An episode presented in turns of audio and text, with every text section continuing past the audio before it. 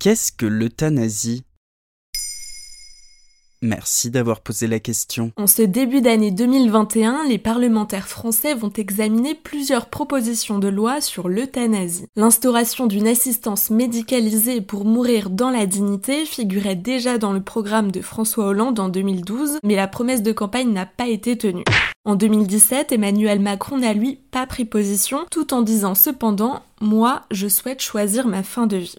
L'euthanasie désigne l'acte de provoquer la mort d'une personne atteinte d'une maladie incurable pour abréger ses souffrances. On confond souvent l'euthanasie avec le suicide médicalement assisté. Pour l'euthanasie, le corps médical exécute l'acte. Dans le cas du suicide assisté, le patient est la seule personne en charge de réaliser l'acte provoquant sa mort. Plus qu'une question de bioéthique, l'euthanasie relève aussi du droit et de la philosophie, même si le terme n'a pas de définition juridique.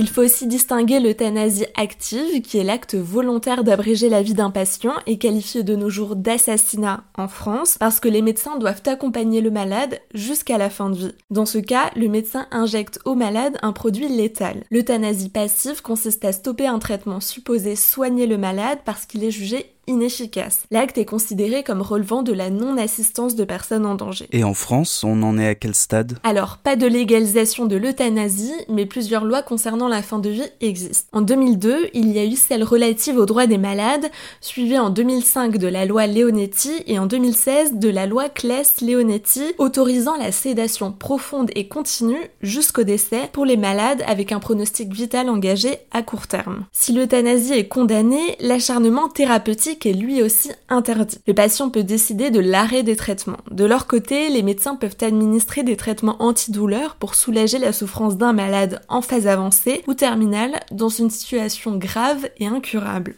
Dans le monde, peu de pays autorisent l'euthanasie. En Europe, les pays du Benelux ont été les premiers à la légaliser. L'Espagne et le Portugal sont sur le point de les rejoindre. Et quels sont les arguments pro ou anti-euthanasie? La question de la dignité humaine revient du côté des partisans comme des opposants. Ceux qui demandent la légalisation de l'euthanasie évoquent le droit à mourir dans la dignité. L'argument principal des opposants est de dire que les souffrances sont bien prises en compte par les services médicaux et notamment les soins palliatifs pour éviter toute douleur. De l'autre côté, ceux qui défendent sa légalisation souhaitent le respect et la liberté en laissant le choix au patient et en lui évitant des souffrances inutiles que lui seul est en train de subir. Et puis il y a eu des cas médiatiques qui montrent la complexité de ce débat sur l'euthanasie. Tu penses sûrement à l'affaire Vincent Lambert. Victime d'un accident de la route en 2008, il a été plongé dans un état végétatif chronique. On suivit des batailles judiciaires entre sa famille, avec d'un côté ses parents et de l'autre son épouse. Vincent Lambert est finalement mort en juin 2019, huit jours après l'arrêt des traitements. Reste maintenant à savoir si la France est prête à avancer sur cette question. Côté politique, c'est moins sûr, à un an de la fin du mandat présidentiel. Voilà ce qu'est l'euthanasie.